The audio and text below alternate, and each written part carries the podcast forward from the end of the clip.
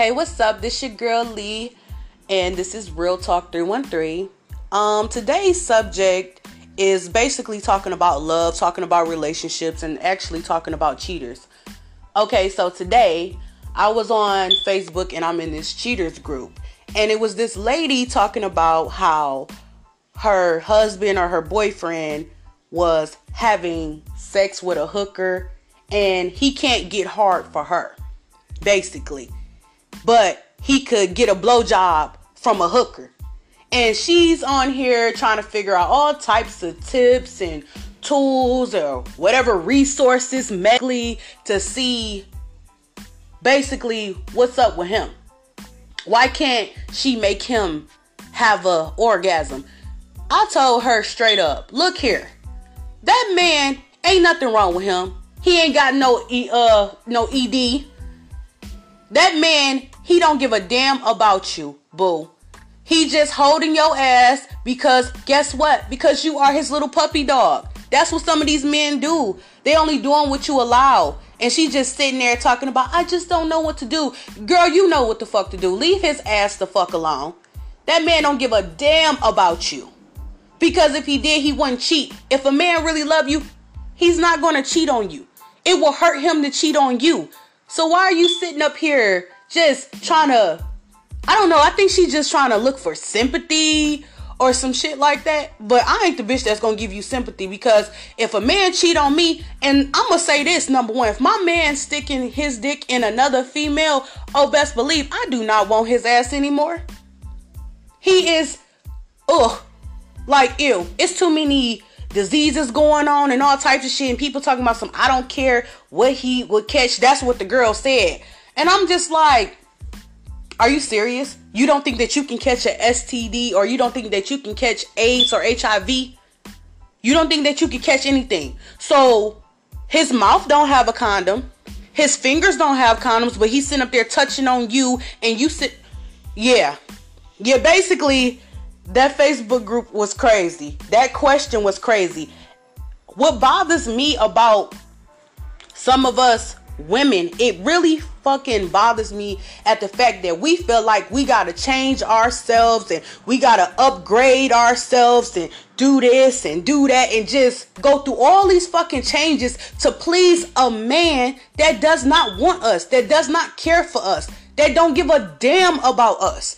He has no intentions on even marrying your ass. But you going through all these fucking changes and cycles and shit for his ass.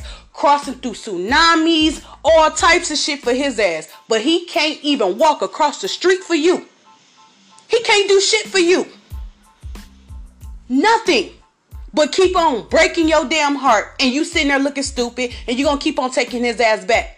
Of course a man gonna keep going back to you. That's the main thing. Oh, he just keep coming back to me. He just gonna keep coming back to me. He keep coming back to you because guess what? You easy. You ain't got you ain't got no structure built for him. He don't give a fuck. He don't care. Shit, this bitch, hey, I can go out here and fuck this bitch right now. Hey, shit, she gonna take me back. She gonna take me back. And that's exactly what they keep saying in their head. Hey, she gonna take me back. Shit, I already admitted the first time, so shit. Hmm, let her ass piss me off again. I'm gonna be out two, three o'clock. Not even two o'clock. I'm gonna be out till the next morning to fuck with you. And you're gonna be like, babe, where, where you was at? Babe, what you was doing? What I'm basically saying is, like, we as women, we need to hold our partners accountable for the shit that they do. On top of that, when, especially when they out here cheating.